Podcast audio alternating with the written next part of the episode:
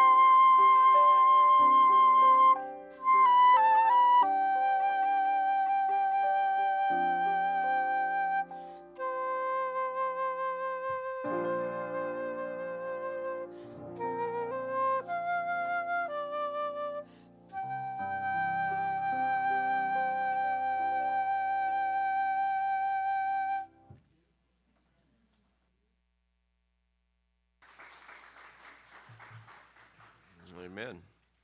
Romans chapter ten, verses eight through thirteen. But what does it say? The word is near you, in your mouth and in your heart. That is the word of faith which we are preaching, that if you confess with your mouth Jesus is Lord and believe in your heart that God raised him from the dead, you will be saved.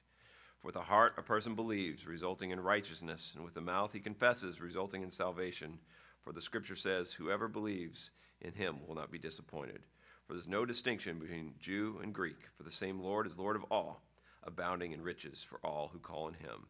For whoever will call upon the name of the Lord will be saved. Let us pray.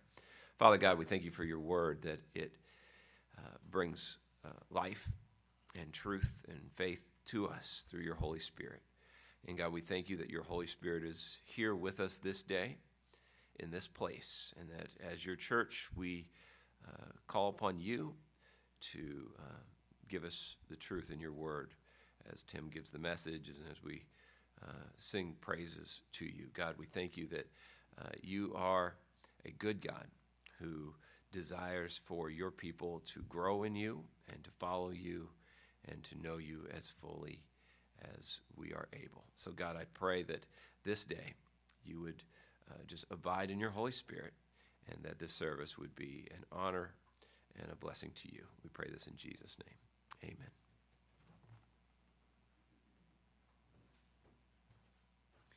And good morning.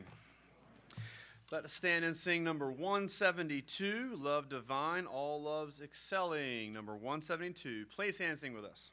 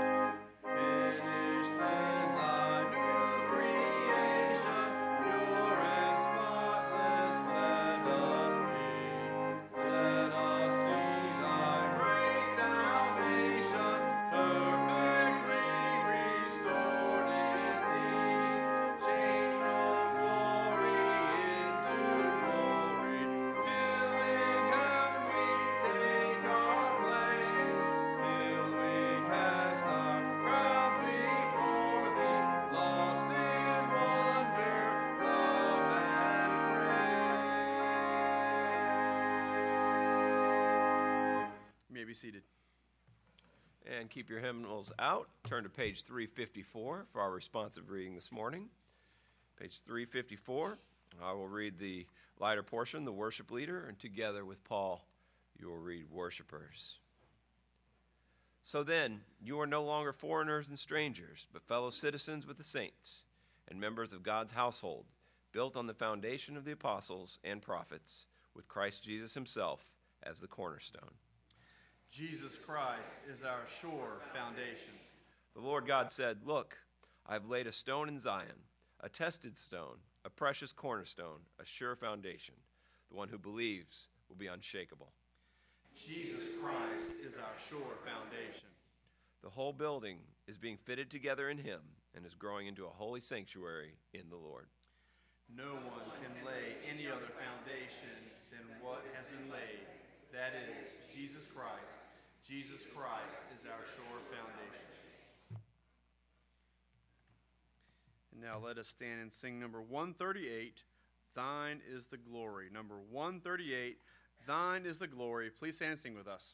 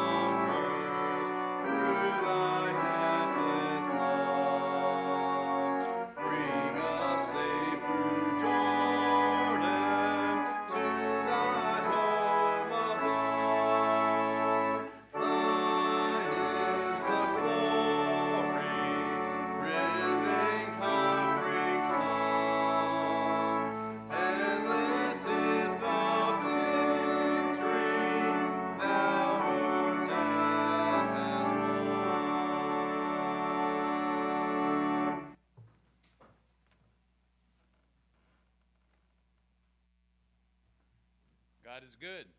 All the time. All the time. God is good. Let us pray. Everlasting God, we come before you this morning to worship you, to lift your name on high. We come before you now to worship you in the giving of our tithes and our offerings, praying, Father, that you would use these to further your kingdom, to share the love of Jesus Christ throughout the world. Grant us grace, grant us wisdom in using these tithes and offerings, Almighty King. And may these tithes and offerings be but a reflection of the depth of our love and devotion we have for thee. For it's in Jesus' name we pray. And all of God's people said...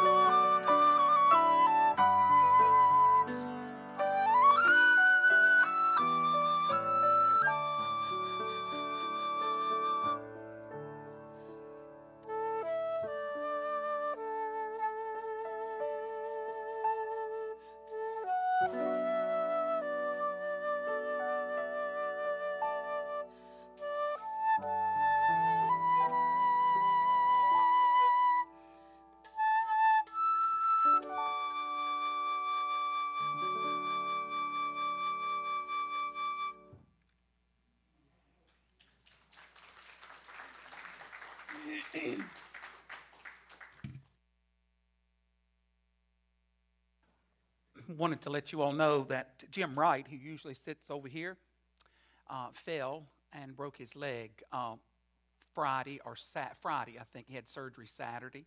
He's over here in Memorial Regional recovering, but he did have to have surgery. So we want to remember Jim in our prayers. You all know he sits right over here to my right. Many of you know Jim and have known him for years, and so we want to remember him uh, in our prayers this morning. We also have a group that will be returning from Eagle Eyrie today.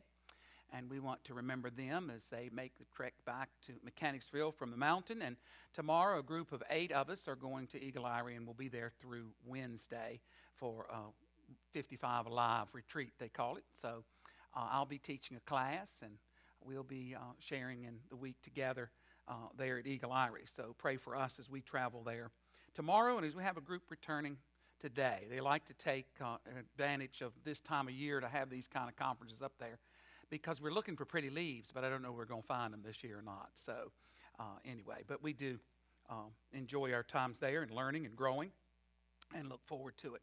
Let's bow for prayer. Father, we're thankful that as we come into your presence on this day, that we have so much to be thankful for. We're thankful for the rain that is replenishing the earth this morning.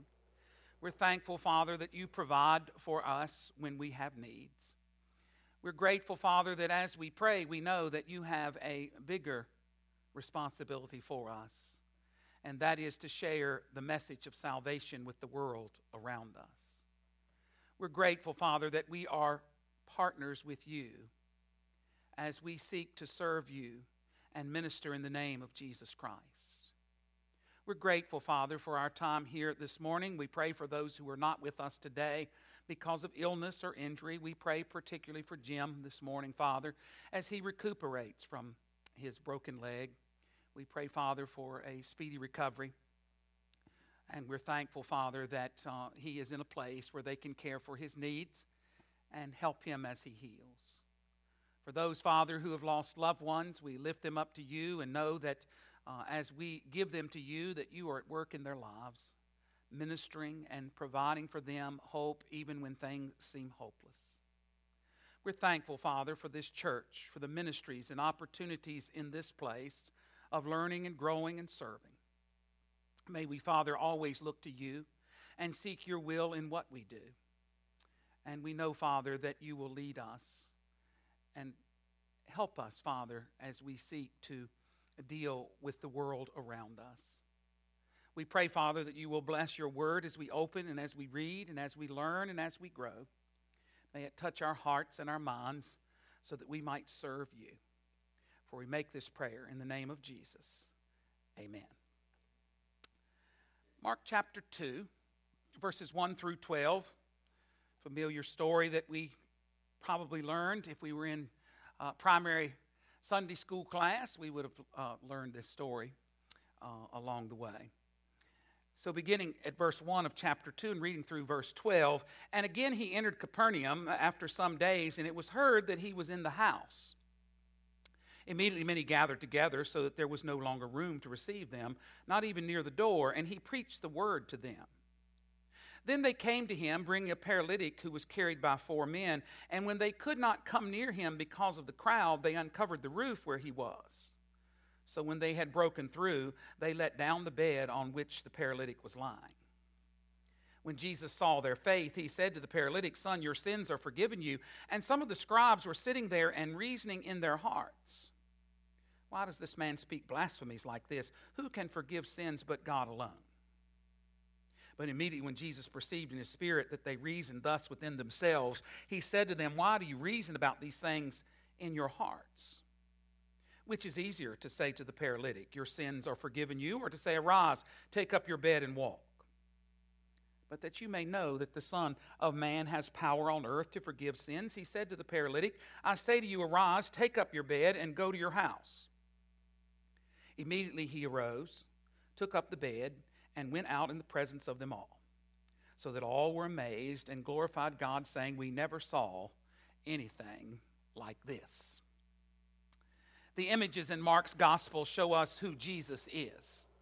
Jesus is the one who possesses authority like no other. Jesus has authority to call people to follow him, something other people did not do.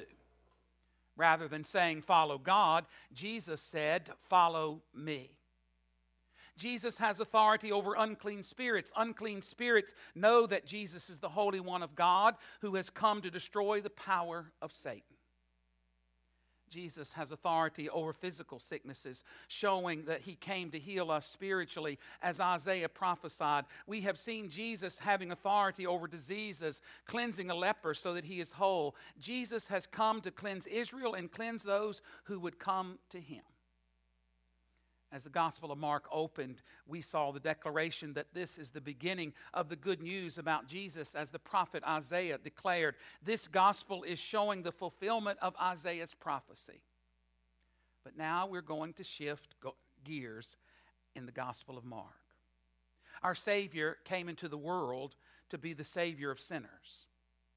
The church's task in today's world is to proclaim Christ as Savior and to put forth efforts to bring people to Christ.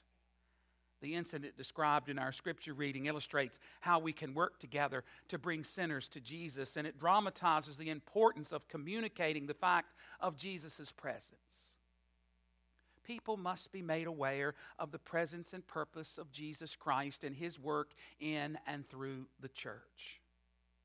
This incident also illustrates the helplessness of those who are in sin. Look at Mark chapter two, verse three. Then they came to him, bringing a paralytic who was carried by four men.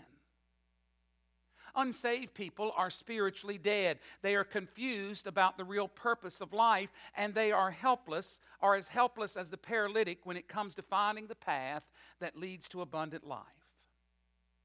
Further, we see in this story the role that each of us can play in getting people and the Savior together. So let's look at the story. Many of us in this room today have a familiarity with this story, but let's look and see if we can shed new light on this story. First, we notice the crowd of people in verse two. Jesus has returned to Capernaum after traveling through the region of Galilee, teaching and healing. People find out that Jesus has returned home. There are so many gathering into this house that no one else is able to enter, not even at the door. What is Jesus doing in the house? Verse two says that Jesus is preaching the word to them. Jesus has come to preach the good news of the kingdom, and he's using the word to do so. When Jesus is present in the midst of his people, people will be attracted. Therefore, the church should make certain that it allows Jesus Christ to live within its fellowship. Christ will serve as a magnet to attract people. Crowds can be a great help, but can also be a hindrance, as was the case in this incident. They were trying to get this man to the Savior, and yet the crowd was so large they couldn't even get in the door. We observe the concern of four men for a helpless paralytic who was a sinner. Four men come carrying a paralyzed person on a stretcher. It is important to see what is happening. We have a lame man. He cannot walk. He is paralyzed. So these four men carry this lame, paralyzed man on a stretcher to see Jesus. But there are so many people crowding the house that they cannot enter. It is easy for us to visualize. Have you ever been in such a crowd that someone asks to pass by you, but you have nowhere to move to allow the person to go by? It was a large crowd of people who had gathered. The place is so crowded, there is no way for these four men to get this paralyzed man who was lying on a stretcher into the house. But these men and this paralyzed man will not be turned around. Verse four tells us that because they could not get to Jesus, they climbed to the roof, unroofed the roof, and lowered the stretcher down in the house. Now we need to visualize for a moment. Jesus is teaching in the house. You hear some noise on the roof, but Jesus keeps on preaching. But these men get a hole in the roof, and lower this man down on a stretcher. This is another showstopper. Everything would stop, and the crowd will be looking up as this man is lowered down. It is a stun- stunning scene. Perhaps one of these men took the initiative in enlisting, enlisting the others to assist him. We should follow that example. When it comes time to bring people to Christ, we need to work together and we need to enlist the help of others. We all have a responsibility to share in bringing people to Jesus. Perhaps one or more of these four were relatives. As such, they would have a special concern for bringing him to Christ. Have you ever prayed for an unsaved relative? Have you ever yearned to see your loved ones come to know the Lord? These men found a way to bring this man to Jesus. Perhaps these four men were neighbors of the helpless man. Neighbors should be concerned for each other. We should have a concern for our neighbors. Our neighbors need us. But many times in our society today, we go to our homes, we go in, we close our doors, and we don't worry about what's even going on next door to us. We have a responsibility to be witnesses to our neighbors. Perhaps this man was an employee of one of the four, or perhaps a fellow employee. The significant truth is that they banded together and cooperated to get a helpless man into the presence of the great helper, Jesus Christ. They worked together to accomplish this task, and they did not take no for an answer. We should recognize the confidence of these men. Jesus sees their faith and says to the paralyzed man, "Son, your sins are forgiven." Now, this is another showstopper. What would you expect Jesus to say to this paralyzed man? Rise up and walk? But that is not what Jesus says. Jesus says something completely unexpected. Jesus tells the paralyzed man that his sins are forgiven. What is Jesus doing? Why does Jesus say this? This is the big question that looms over the text. Jesus knows what was going on in the hearts of the teachers. We see that. He knows what they are thinking. Jesus not only has the power to forgive sins, but also so shows another power that belongs to God alone, knowing people's hearts. He knew what they were saying in their hearts. You notice that? There was no, it, it appears as though he was overhearing them speak, doesn't it, to one another about what was going on. But that's not what the text says. The text says that he perceived what they were thinking in their hearts. He knew their hearts. So Jesus asked them why they are questioning these things in their hearts. This should have captured the attention of these teachers. Jesus is saying, I'm not just a miracle worker, I'm the Savior. Any miracle worker can say, say, take up your mat and walk, but only the Savior of the world can say to a human being, all your sins are forgiven. Jesus is not claiming to be a miracle worker. Jesus is claiming to be the Lord of the universe. You see, sometimes I think what we end up doing with Jesus is we put him in a tight, neat box that we have placed him in, and we give him these characteristics, and we give him this personality, and we say all of these nice things about Jesus without realizing who we really are talking about. He is the Savior of the universe.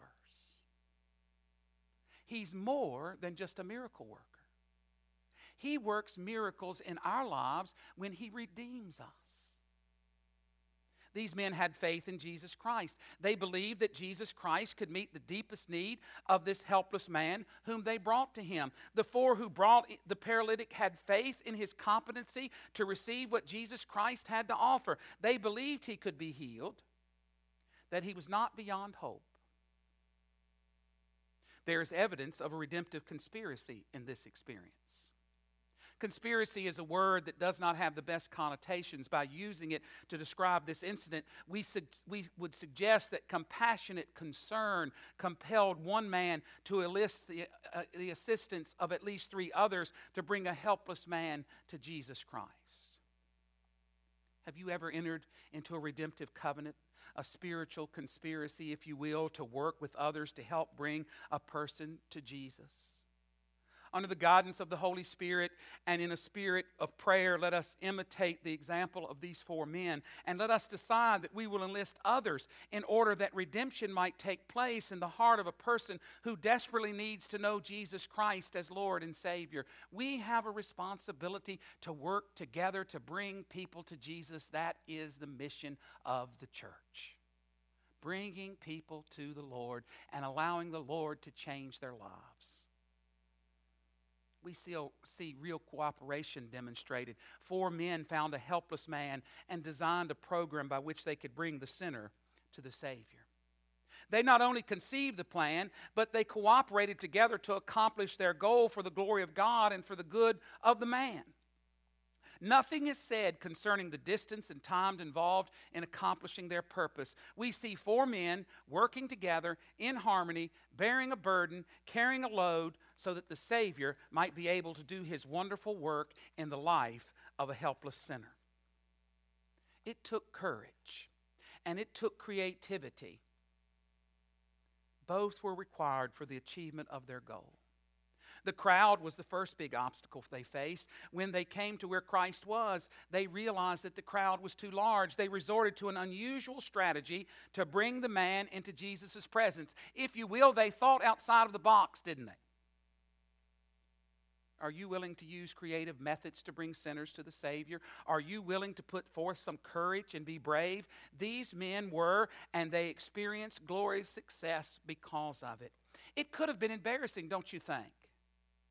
It would have been hard for me to go on somebody's rooftop and cut a hole in a roof and lower somebody down. I would be thinking of, well, you know, who's going to fix this? And I'm going to get in trouble for doing this, because no one wants their property destroyed, do they?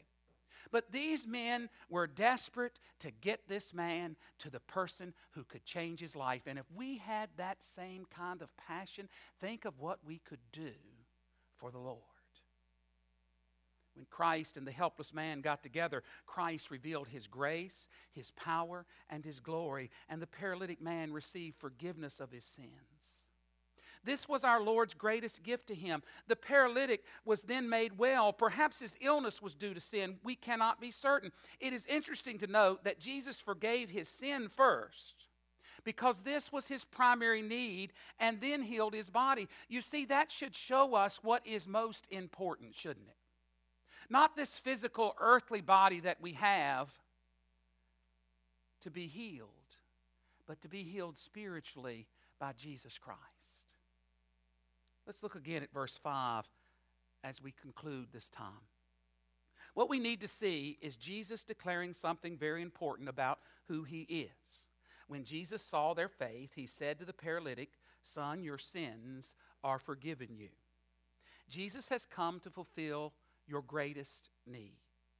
Jesus has come to solve your greatest life problem. Now see it. Your greatest problem is not your suffering. Your greatest problem is your sin. Our greatest need is not comforting pain. Our greatest need is to be rescued from our sins. Our main problem is not what has happened to us or what people have done to us. Our greatest problem is, how do we respond to that? This is an empowering revelation. We cannot do anything about what other people have done to us. We cannot reverse the past. We cannot fix the hurts. We cannot undo the pain. Nothing can fix those pains. These wounds remain in our lives, but we can do something about ourselves.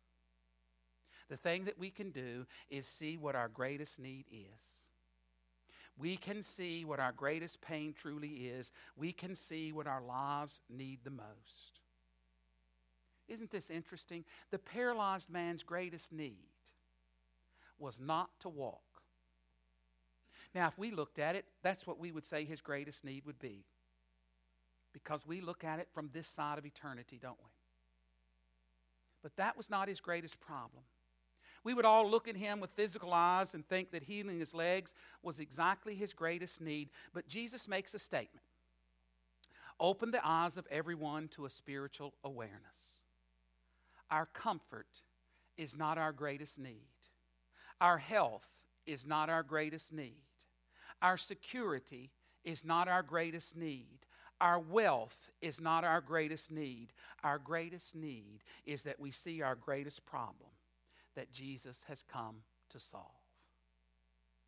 And we see that very clearly in this story. The paralytic man's ability to walk was secondary to what he needed most. Our problem is that we all have ignored the Lord, rebelling against Him by living our lives without reference to Him. We tell God that we will live our lives exactly how I want to live it. Our greatest problem is not what people have done to us, but we, what we have done against God and against others. We have a sin problem, and it's our greatest problem. Jesus may not give us long lives. Jesus may not give us healthy bodies. Jesus may not give us financial security. Jesus may not give us good jobs or happy families, but Jesus is giving us exactly what we need, and He wants you to seek Him for that need. Do not seek Him to fix these external physical concerns. See Him for eternity. Seek Him for forgiveness. Our sin being forgiven every day is our greatest need. There is nothing more important today than for your sins to be forgiven. Do not be distracted by the world. Jesus is your greatest need today, and He will give you what you need if you will seek Him in faith. You and I have the privilege of cooperating with the Holy Spirit in bringing sinners to the Savior. To do so is to bring the highest honor and glory to God, to make life's greatest benefits available to those saved, and to experience the greatest possible joy as a Christian. Let us follow the example of these four men in bringing sinners to the Savior. The Savior is seeking to save them. We have a responsibility to share the message of salvation with others. We have the responsibility to be as creative as we possibly can be in bringing people to Jesus. Many times when people are facing the reality of their own death, I will hear them say, "I want to go home." You see, that's the kind of thing that we're seeing here in this passage of Scripture. Home was not a physical place on this earth. Home was the place that Jesus has prepared in eternity. Home. I want to go home. You see, we have the privilege of sharing with people the opportunity to go home. To go home and be with the Savior throughout all eternity. But we can't do it if we're not willing to be like these four men and step out in faith and be willing to take a risk and even be embarrassed in order to share the gospel with those in need. Shall we pray? Father, we're thankful for these four men.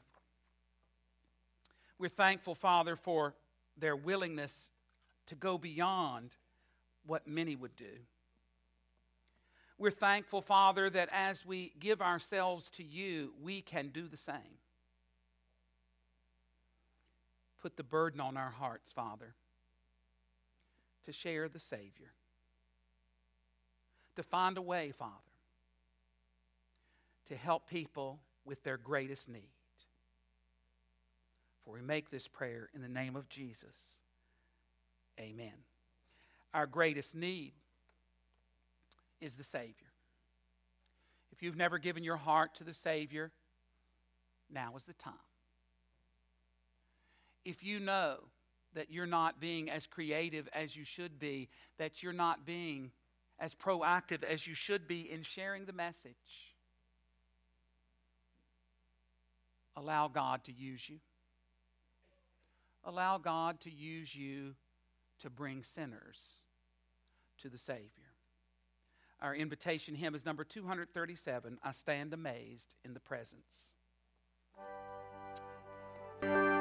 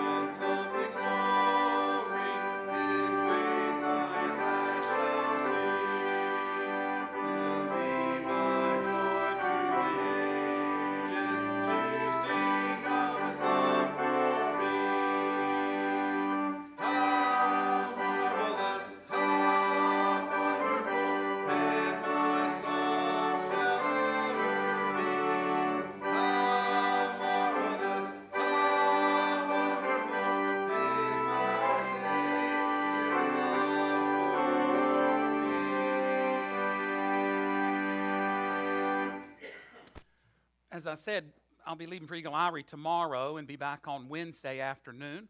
So pray for us as we go there. Uh, also, we will have a meeting of those who are going to Nicholsville a week from tomorrow. So that'll be uh, October the twenty-eighth at six thirty.